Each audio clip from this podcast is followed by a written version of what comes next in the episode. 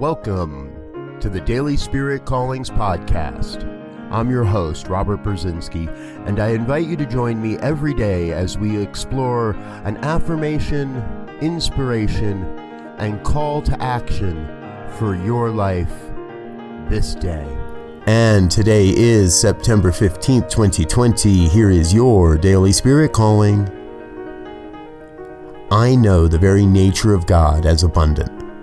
I know my life as an expression of God's abundance. The very nature of the power, presence, and intelligence called God is one of abundance. There are no limits to the amount of good you may experience in your life, for there is no end to God's good. Today, you are called to rest in the deep, easy knowing that your life is absolutely abundant. Thank you for listening to Daily Spirit Callings. If you found value in this program, please share it with your friends. Learn more about Spirit Evolving Ministries at spiritevolving.com.